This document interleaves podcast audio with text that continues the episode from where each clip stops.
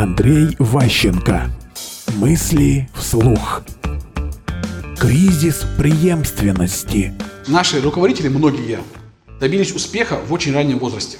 Намного более раннем, чем это принято там, в других странах. Соответственно, они почти все поймали звездочку.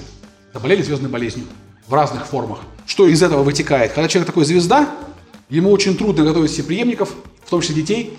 Многие хотели бы оставить ребенку там, наследство, богатство, там, управление фирмой, но не успевают заниматься одновременно управлением компанией, воспитанием собственных детей. Вообще, тема подготовки элиты и детей, наследников у нас очень плохо организована.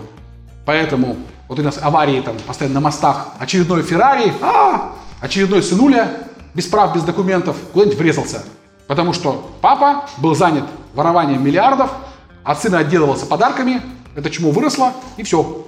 Ему даже сам папа не доверит управление компанией. А кому доверить, непонятно. Сейчас происходит очередной этап взросления элит. Нашим всем олигархам уже там 60 и выше.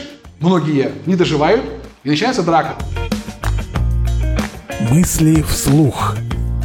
Слушайте новые выпуски и ищите аудиокниги Андрея Ващенко на Литресе.